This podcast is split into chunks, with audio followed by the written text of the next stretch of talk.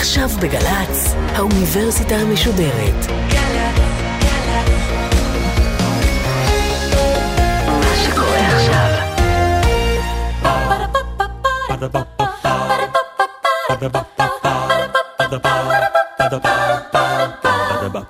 האוניברסיטה המשודרת בשיתוף מיזם וויז מציגה המדען העירום מיטב החוקרים בישראל בשיחה עם בן שני אחד על אחד מול קהל. והפעם הפרופסור קרין נהון מהמרכז הבינתחומי ואוניברסיטת וושינגטון על הפוליטיקה של המידע. עורכת ראשית מאיה גאייר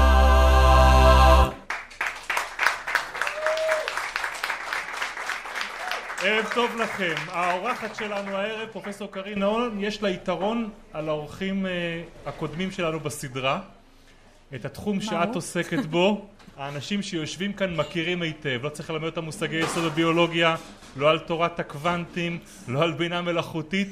כולם יודעים על מה את מדברת, למרות שאני לא בטוח שהם יודעים שיש תחום כזה שנקרא מדעי המידע. נכון. כשמדברים על מידע, את השחקנים המרכזיים כולם מכירים. כולם יודעים נכון. על גוגל ועל פייסבוק. וכולם שמעו על העקבות הדיגיטליים שאנחנו משאירים בכל מיני מקומות בעולם. נכון, אבל הם לא יודעים מה אנחנו יכולים לעשות אה, עם העקבות האלה בתור מדענים. אה, אתה, בטח אתה שואל מה אנחנו עושים. מה זה מידע? מה זה מידע? וואו. אה, מידע זה בעצם כל נתון שאפשר לאבד אותו. אה, הבעיה היא, אה, כלומר לא הבעיה, לנו זה דבר טוב, אבל כל דבר שאתם היום עושים, אתם משאירים אחריכם עקבות. ואנחנו בתור מדעני מידע יכולים לפענח את העקבות האלה, לנתח אותם ולהבין אה, הרבה על ההתנהגות שלנו כבני אדם, להבין איך זה משפיע עלינו כחברה, להבין אה, מה צריכים להיות בעצם ההתייחסויות שלנו כמשטר למשל, אה, בגלל הפעילויות שלנו בתוך רשתות חברתיות, ובקיצור ללמוד איך אנחנו מתנהגים ברשתות חברתיות אה, ובכלל בעולם הדיגיטלי. אבל אני רוצה לקחת אותך בכלל למקום אחר. ולהתחיל קצת בביוגרפיה שלך, כי כשקיבלתי את הנתון שמספר שאת נולדת כאן בתחילת שנות ה-70 להורים שהגיעו לפה בכלל זמן קצר לפני זה מלבנון, נכון. אני פקחתי זוג עיניים. מביירות, כן. מביירות? כן, מביירות. אבא שלי הוא חלבי ואימא שלי הוא ביירותית. אמ, אני דוברת ערבית וצרפתית שפת אם, בבית לא דיברנו עברית. ההורים שלי הגיעו בגיל מבוגר יחסית. אבל אני שואל את עצמי אם העובדה שאת הגעת לעסוק בתחום כזה כמו הפוליטיקה של המידע קשורה גם באיזשהו מקום לעניין הזה. אמ, יש בה משהו מהבית. ההגעה שלי לתחום הזה היא הייתה ממש מקרה, זאת כן. האמת. אני הולכת עכשיו האמת לחשוף משהו שאני חושבת שאפילו הבן זוג שלי לא, לא יודע. אה, היה לי חבר, היה לי חבר שהיה גיק והוא היה מתכנת והוא היה בממר"ם והוא התקבל, אה, הוא לא התקבל סליחה למדעי המחשב בתל אביב והוא אמר לי טוב תנסי את.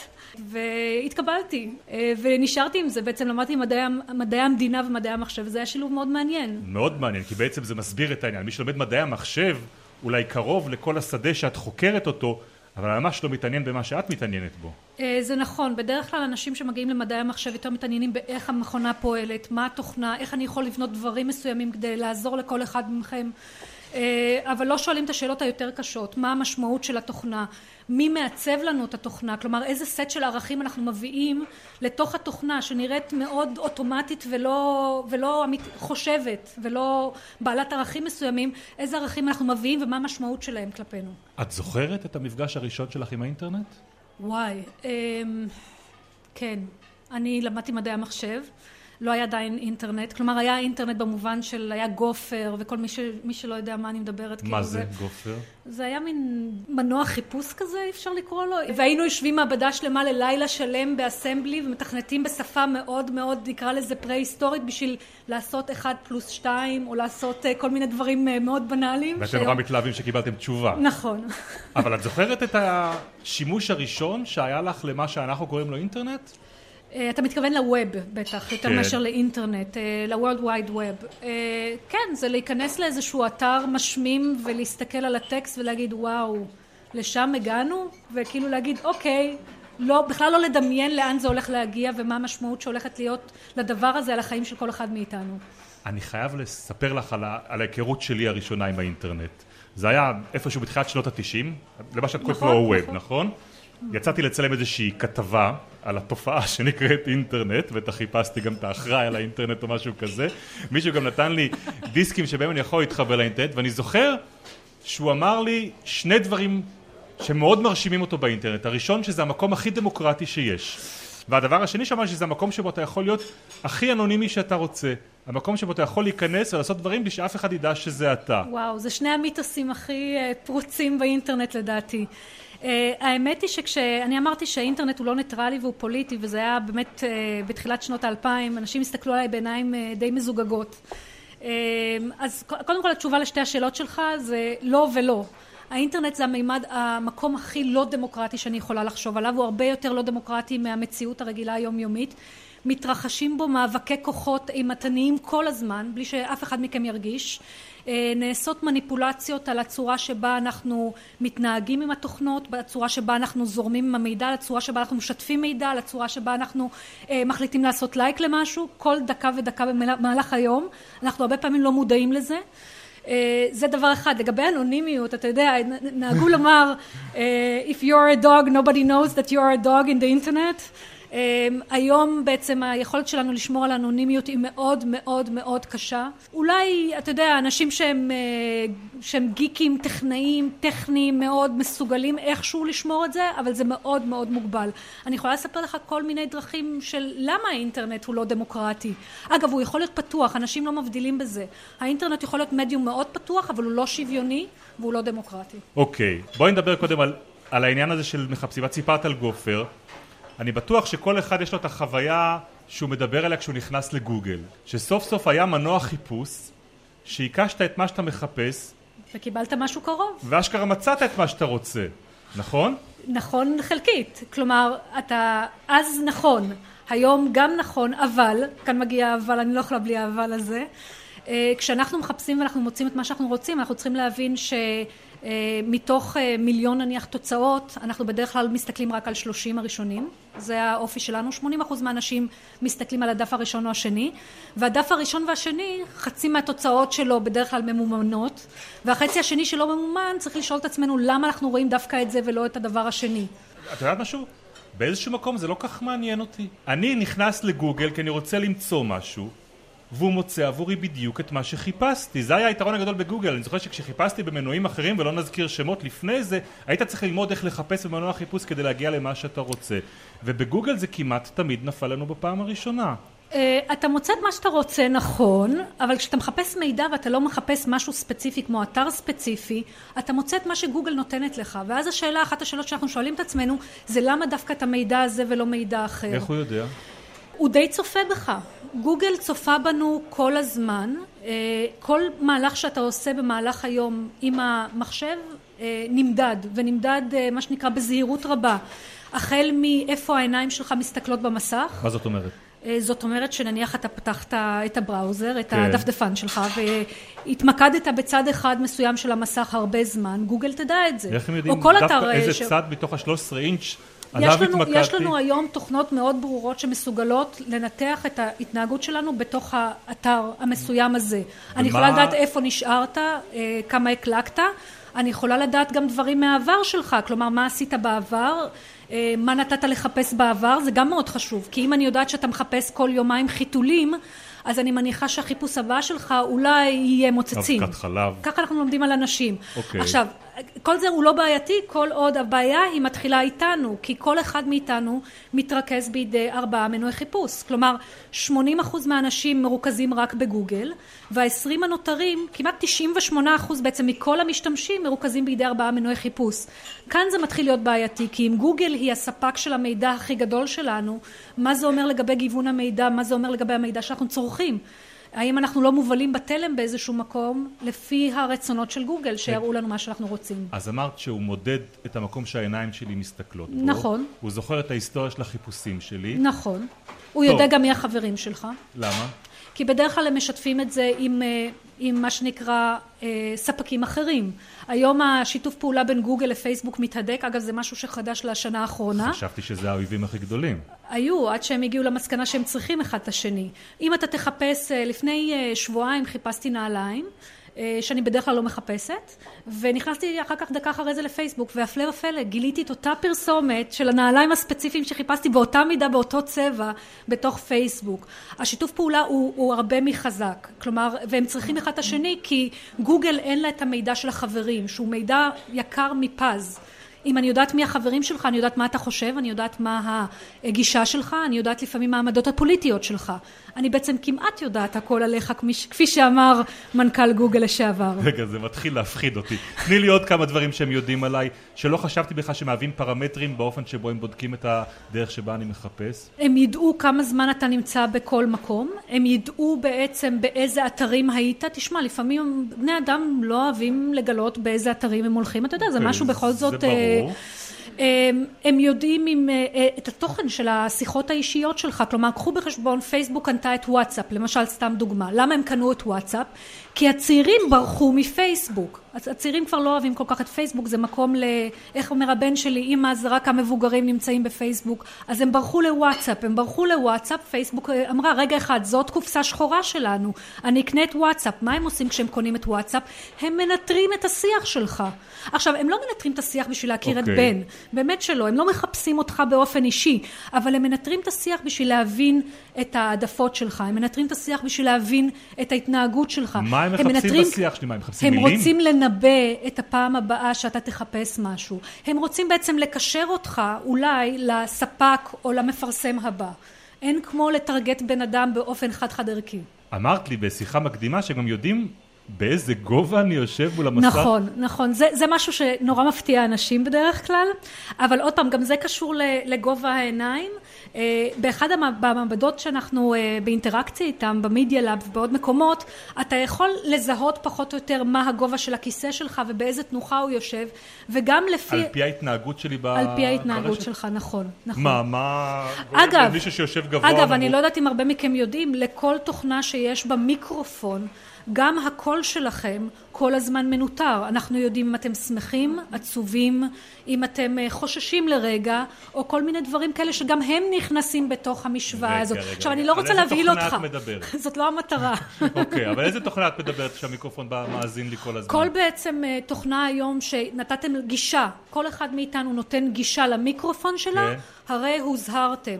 בעצם כל הזמן ההקלטה מועברת, וכל האקר אגב שפורץ לעניין הזה יכול אה, בעצם לעשות דאונלוד, יכול להוריד את מה שקורה. אגב זה קרה עם ברבי, אני לא יודעת כמה מכם אה, מודעים לסיפור הזה, אבל ברבי היה לה אה, מיקרופון, זה סיפור אמיתי אגב. עכשיו Barbie מסתבר שהצליחו לעשות לה hacking לתוך הפרוטוקול שלה, והאקרים הצליחו להקליט בעצם את כל מה שעבר במיקרופון של Barbie, להקליט ולהוריד.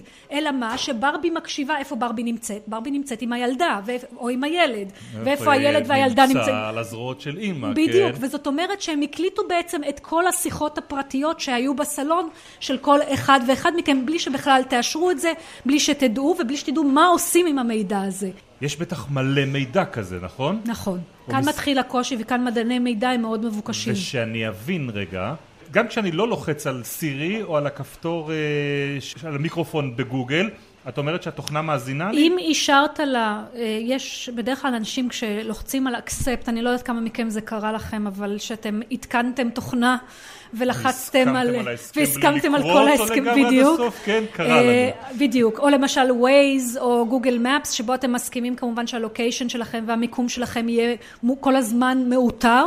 אז יש לזה מחירים לדברים האלה, וצריך להכיר את המחירים האלה. עכשיו, מיקרופון זה מחיר קצת יותר רגיש, כי מיקרופון, עוד פעם, יכול להקליט אותנו. אני הערב לחצתי על הכפתור בווייז ואמרתי נחלת בנימין 18 בר הנסיך המקום שבו אנחנו יושבים עכשיו מה מרגע זה כל מה שדיברתי לעצמי במהלך הנסיעה ותרגלתי יכול- את הפתיח כן, לתוכנית זה הזאת מגיע כן? ל cloud, ואני לא יודעת מה, מי עושה מה עושה עם ה cloud, אני לא יכולה להבטיח לך אוקיי, כלום, זה- sorry. פחות מפחיד במקרה הזה אבל ה cloud זה מישהו מסוים, זה לא באמת ב cloud, אתה יודע, זה לא ענן שמוריד עלינו גשם. טוב, אני חושב שאני כבר קצת מתחיל להבין למה המונח פוליטיקה נכנס פנימה. למה למה דווקא את קושרת את המילה פוליטיקה פנימה? פוליטיקה של מידע. בשבילי פוליטיקה של מידע זה אינטרסים. ברגע שיש גופים, או יחידים אגב, אה, שמקדמים אינטרסים מסוימים, זאת אומרת שמבחינתי נכנסה פוליטיקה. אני לא מדברת על פוליטיקה במובן המפלגתי, למרות שגם זה יכול לקרות וקורה כל הזמן. רגע אמרת שלמדת מדעי המדינה נכון? למדתי מדעי ב- המדינה, מדעי המחשב, סוציולוגיה, ניהול מערכות מידע. ההגדרה לפוליטיקה במדעי המדינה זה קידום אינטרסים, קידום ערכים. הקצאה בכוח של משאבים או משהו כזה. הקצאה של משאבים זה החלק השני שלה, זה התוצאה בעצם, אחרי שאנחנו, מקד... כי אנחנו רוצים לקדם אינטרסים מסוימים, אנחנו רוצים לקדם סט של ערכים מסוים, אז אנחנו מקצים משאבים, אנחנו עושים בעצם תעדוף של המשאבים. אם אנחנו מתעדפים, נניח אנחנו מקצים אה, כסף במדינה לחינוך לעומת אה, אה, בריאות, בכוונה לקחתי שני נושאים מאוד לא פוליטיים, אה, אז אה, זה אומר שאנחנו מעדיפים חינוך על פני בריאות. עכשיו, אותו דבר גם באינטרנט. ברגע שאנחנו בונים תוכנה מסוימת שמתעדפת פחות את הפרטיות שלנו אה, ומתעדפת יותר נניח monitoring ומעקב אחרינו, זה נבנה במטרה מסוימת, להעדיף אינטרסים שנותנים מידע לאלה שבנו את התוכנה. אוקיי, okay, אז אמרנו גוגל ופייסבוק זה לא חוכמה לדעת שהם השחקנים המרכזיים נכון. עבורנו ברשת. מי הם השחקנים שאנחנו לא כך מכירים אותם שמאוד משפיעים על האופן שבו הרשת מתכווננת? אמ, ממשלות זה ברור מאליו. מה? ממשלות? שמעת על סנודן? אה, כן, ממשלות אה, זה גוף שנכנס יותר ויותר לכל הנושא הזה של ניתוח big data. אה, משרדים ציבוריים, אנשים בעלי הון אגב, שאנחנו לא חושבים עליהם שיכולים כרגע לממן קמפיינים בצורה זולה יותר ממה שבעבר ויכולים לנתב לכם מידע בצורה כזאת שאתם לא תבינו שהמידע מנותב על ידם. רגע, אבל דברי איתי קודם כל על ממשלות. ממשלות. אני יודע על סין ועל סוריה שמפילות את האינטרנט. לא, לא, לא, לא, לא, לא, ממשלות דמוקרטיות לחלוטין. היום, אה, החל ממעקב אחרי אנשים שלא עשו כלום, כמו כל אחד מאיתנו, כי זה קל. NSA למשל ודברים כאלה. NSA למשל. היום זה מאוד קל להוריד ביג דאטה. האמת היא שבתור, אה, אחת הסיבות שאני לובשת שני כובעים זה בתור מדענית מידע, הרבה קל לי לטעות ולחטוא בחטא הקדמון ולהוריד את הדאטה. אני יכולה בעצם להוריד את הדאטה של שיחות שהתרחשו במקום הזה בואי קודם. בואי נעצור רגע נגיד מה זה ביג דאטה. ביג דאטה. ביג דאטה זה גם buzzword שהוא טעות, אבל ביג דאטה זה, אה, זה מידע, זה לא דאטה, זה לא נתונים, זה מידע. זה מידע שבעצם נמצא בקונטקסט מסוים, והרבה ממנו. בעצם זה אה, העקבות שאתם משאירים אחריכם, ואנחנו מסוגלים לנתח את זה, בדרך כלל זה בכמויות מאוד גדולות, אנחנו יכולים לייצר מהם תובנות שמאפשרות לנו להבין מה יהיה הצעד הבא של אותו משתמש. איך נראות עקבות כאלה? למה מתכוונים? אה, החל מפוסט שהשארתם בטוויטר, מנקודת ציון בווייז, המשך בשיחה בינך לבין חברים, לייק, share שעשיתם שיכול לרמז לנו מה העדפות שלכם אה, וכלה בכל תוכנה שאתם משתמשים בה זה בשבילנו סוג של אינדיקציה. קניתם ספר באמזון זה אינדיקציה. אה, קניתם משהו אחר ביליתם באיזשהו אתר זה אינדיקציה. כמה זמן ביליתם באיזשהו אתר זה אינדיקציה בשבילנו בתור מדענים. אוקיי אז אמזון יודע מה העדפות של ה... ספרים שלי. אמזון גם יודע מה אתה תרצה בעתיד. כי הוא לוקח את העבר שלך והוא לוקח את החברים שלך והוא לוקח את מה שאתה אוהב וביחד הוא מחבר את זה. ואם אתה תראה כשאתה קונה ספר של אמזון הוא תמיד יגיד לך כמה חברים ועוד קנו את הספר הבא. זאת מערכת מאוד מאוד מתוחכמת זה לא סתם אה, שליפה מהמותן. אם תשימו לב המערכת הזאת בדרך כלל קולעת די טוב להעדפות שלך. טוב מאוד ברור לי איפה מנצלים את זה למטרות מסחריות. נכון. אבל איך מדינה משתמשת בזה? זהו, אחת הבעיות שאנחנו לא תמיד יודעים איך מדינות משתמשות בזה, וכאן מתחילה הבעיה. זה דבר אחד אם חשוד נתפס ואומרים, אוקיי, אני צריך לאתר את מה שהוא עשה ביומיים האחרונים כדי להבין את המניעים שלו. אבל כשיש לך את כל הדאטה הזאת, זה מאוד מפתה גם לעקוב אחריך ואחריי כשאנחנו לא עשינו שום דבר. עכשיו, בדרך כלל אומרים לי, ואני מתפלאה שלא קפצת לי מיד, אבל אני לא עשיתי שום דבר, אז מה אכפת לי שיעקבו אחריי? אה, אבל מה שחשוב להבין זה שמדינות לא רק עוקבות אחרינו, הן גם בעצם מסוגלות גם באיזשהו מקום להגביל את המרחב של השיח שלנו. למשל על ידי חוקים, החקיקה בזמן האחרון בכל מה שקשור לרשתות חברתיות ולאינטרנט מאוד מאוד התגברה. אגב זה לא רק ברמת החקיקה זה גם ברמה של הסדרה עצמית. הגופים האלה שדיברנו עליהם כמו פייסבוק וגוגל ואמזון ו- ואפל מגבילים מאוד את, ה- את השיח. דווקא התרגלנו לחשוב שטוקבקים ופוסטים הם דבר שאין עליו כמעט שליטה וששם כל אחד נותן דרור למה שהוא אומר. אה, טוקבקים אולי, אגב 40% מהם ממונמנים בדרך כלל, שזה סיפור בפני עצמו, אפרופו פוליטיקה של המידע, כי תשאלו את עצמכם מה ממומן ומה לא, אבל uh, סתם דוגמה, uh, פייסבוק uh, לא מאפשרת להעלות תמונות בעירום. עכשיו, כתוצאה ממחאה, היא כן אפשרה להעלות תמונות של הנקה, כל עוד לא מראים את הפטמה. אז עכשיו יש מחאה נוספת שנקראת Free the Nipple, ששחררו את הפטמה מה שנקרא. אז יש מאבק של הלוך ושוב באינטרסים האלה בין החברות האלה שמחליטות בעצם מה המרחב של ה... של הביטוי ואיפה הוא אמור להצטנזר או לא להצטנזר. וממשלות נכנסות לתוך העולם הזה. לא מזמן יש הייתה הצעת חוק 892 שהיום נמצאת בגלגול הבא הבא שלה שאומרת אנחנו צריכים למנוע אה, ביטויי תועבה מילידים מה אומרת ההצעה בפועל? זאת אומרת שאנחנו נצנזר את האינטרנט בדיפולט באופן אה, נקרא לזה שהוא אה, בברירת המחדל אה, אלא אם הורים יפתחו את האתרים. אבל אתם מבינים מה זה אומר?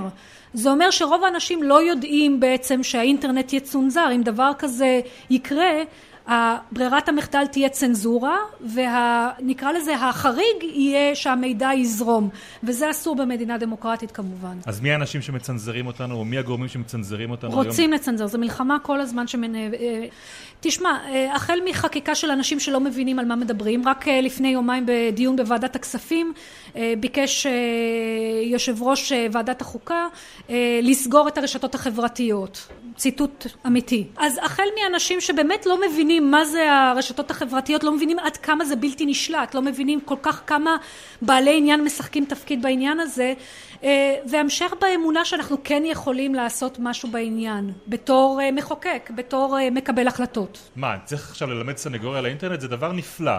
הרי לפני לא עשר... תמיד. מה לא תמיד? לפני עשר שנים, אני אתן לך דוגמת עבודה שלי כעיתונאי, היה מקובל במערכות שוויקיפדיה היא מקור שאתה לא נסמך עליו כשאתה עובד אה, ושאתה מקור נהדר אגב. היום ויקיפדיה היא מקור נפלא ומקור אולי הכי מעודכן אה, שיכול להיות. רוצה לשמוע על אה, פוליטיקה של ויקיפדיה? עכשיו את רוצה גם כן את הגן עדן הזה להרוס לנו? אני מתנצלת. מה? קודם כל גילוי נאות אני בוועד המנהל של ויקימדיה. אה, אז אתה אחראית על הוויקיפדיה, אוקיי. לא, אבל האמת היא שזה באמת פרויקט נפלא, זה פרויקט פתוח. אה, שבו באופן תיאורטי כל אחד מאיתנו יכול אה, להיכנס ולשנות את הערכים, לעדכן אותם, אה, באמת להביא את הידע לקדמת המדע בצורה הכי מדויקת שיכולה להיות. זה החלק היפה של הסיפור. כן.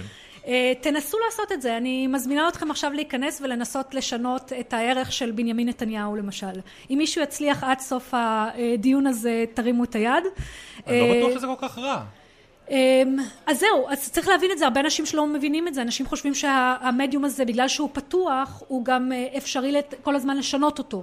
ויקיפדיה בעצם נכתבת על ידי 30 אה, אלף אה, אורחים פלוס מינוס, בארץ מדובר על מספר הרבה יותר מועט, אנחנו מדברים על, על בסביבות כמה מאות והם בעצם מכתיבים את מה שאנחנו קוראים. כשאתה מחפש מידע אה, על גבולות הארץ כשאתה מחפש מידע על אה, נניח סתם נושא פוליטי מצב הר הבית כשאתה מחפש מידע על מצב הבחירות כל מילה ומילה שנכתבת שם נכתבת בדמותם של האורחים. ומי הם האורחים? בסביבות התשעים אחוז שמונים ושבעה אחוז גברים מצב סוציו-אקונומי בינוני ומעלה, בדרך כלל השקפת עולם ליברלית בארצות הברית לפעמים ליברטריאנית, שאומר לנו שאם יש נקרא לזה התנגשויות במידע, סתם דוגמה, האם להראות את התמונות של הקריקטורות של מוחמד או לא, זה היה דיון מאוד רציני בוויקיפדיה מאחורי הקלעים.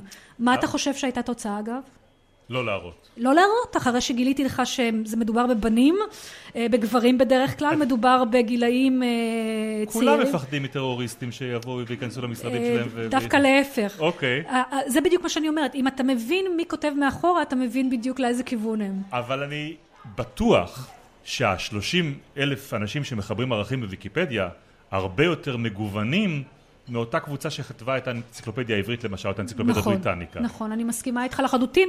ויקיפדיה הוא גם מקור שמתעדכן בצורה הרבה יותר טובה.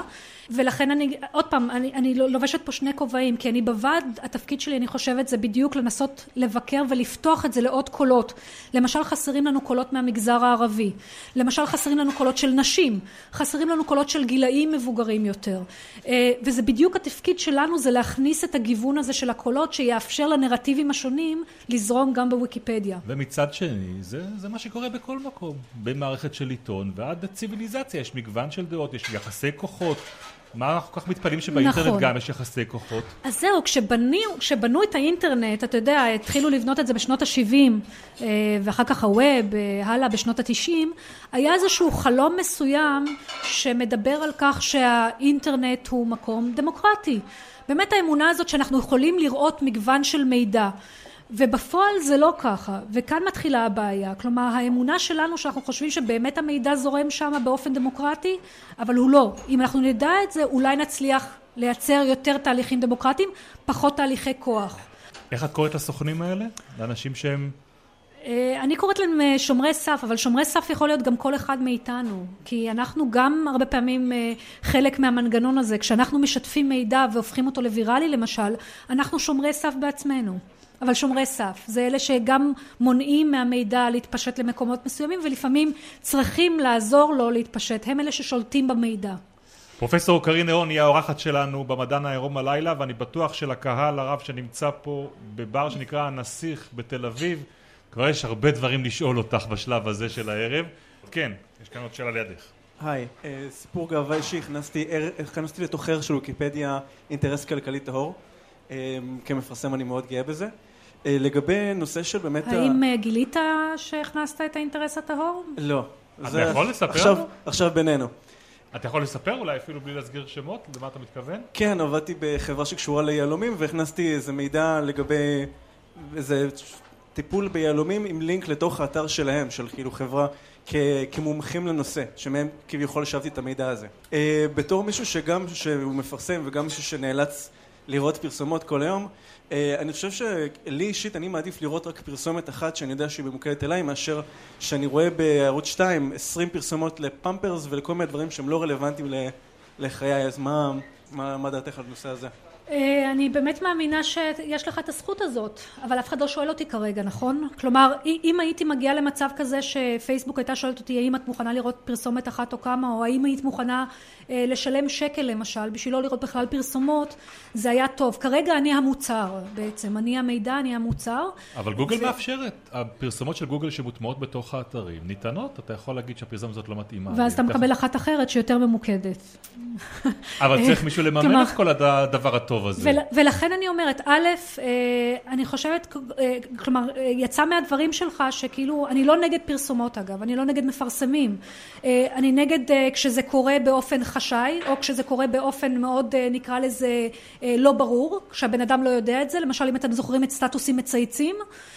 זה אני כועסת בגלל דברים כאלה, אני הייתי רוצה לראות גילוי נאות של המפרסמים, לדעת מי המפרסם ואיזה דברים דוחפים לי מתחת לשולחן.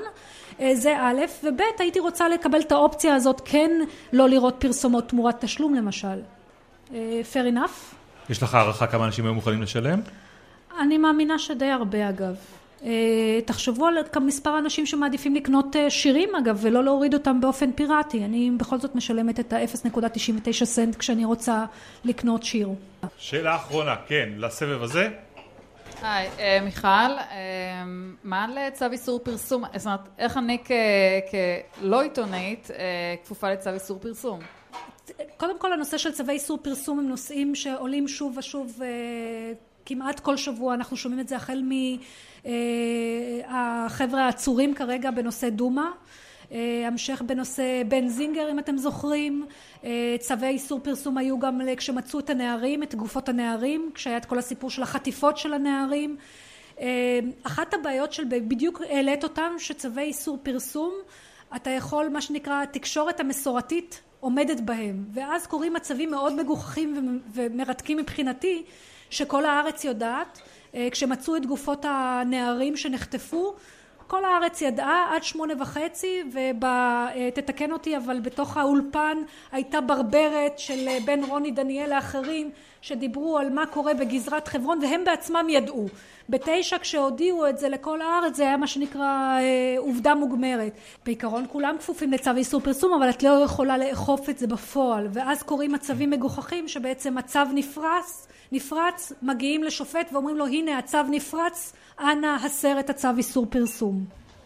אמ, פרופסור קרין נהון, אל תלכי לשום מקום, תישארי כאן, אנחנו נפרדים עכשיו מהמאזינים שלנו מגלי צה"ל, הם ישובו להאזין למפגש הזה בשבוע הבא, בינתיים אנחנו רוצים uh, להודות לעורכת שלנו, מאיה גאייר, למפיקה וזו שערכה את התחקיר, אביגיל קוש, על הביצוע הטכני, בני יהודאי ומיכאל אבו, תודה נוספת לעדן ספקטור וכמובן תודה לשותפים שלנו במדען העירום לעמותת וויז, אנחנו נהיה פה גם בשבוע הבא. לילה טוב.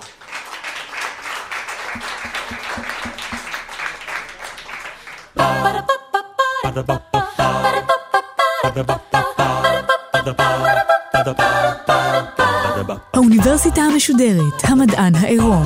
בן שני שוחח עם הפרופסור קרין נהון מהמרכז הבינתחומי ואוניברסיטת וושינגטון על הפוליטיקה של המידע. עורכת ומפיקה אביגיל קוש. מנהלת תוכן מאיה להט קרמן. האוניברסיטה המשודרת, בכל זמן שתרצו, באתר וביישומון של גל"צ וגם בדף הפייסבוק של האוניברסיטה המשודרת.